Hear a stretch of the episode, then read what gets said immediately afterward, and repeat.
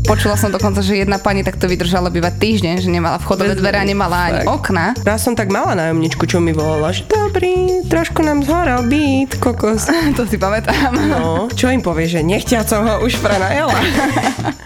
Prenajímajú, predávajú a majú zážitky z kategórie si robíš p- Ten flak v obývačke na tých parketách je vytečený pán majiteľa. Došli na to tak, že vlastne susedia pod ním volali, že dobrý, preteká nám sused z obývačky. Čo volali? Dobrý, ja som si prišiel pre tie veci, stojím tu s ďalšími 40 ľuďmi.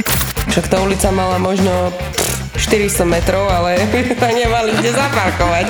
Marika a Miška sú realitné maklérky. A okrem toho, že bude sranda, aj vám poradia. Keď mi niekto napíše, že pečivo mám v dosahu a môžem ísť v papučkách, tak si predstavujem to, ako to ráno o 4. začnú zásobovať, dojde ti ten kamion, začnú to vykladať a už si sa nevyspala.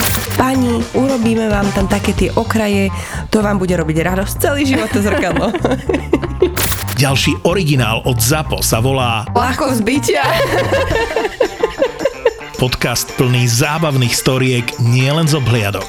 Všetci ľudia v Handlovej majú tie farebné veckové dosky. Vieš, že máš veckové Rybičky. No to je ešte v pohodičke, ale videla som také, že také tri e, svarovského kamienky, vieš? že-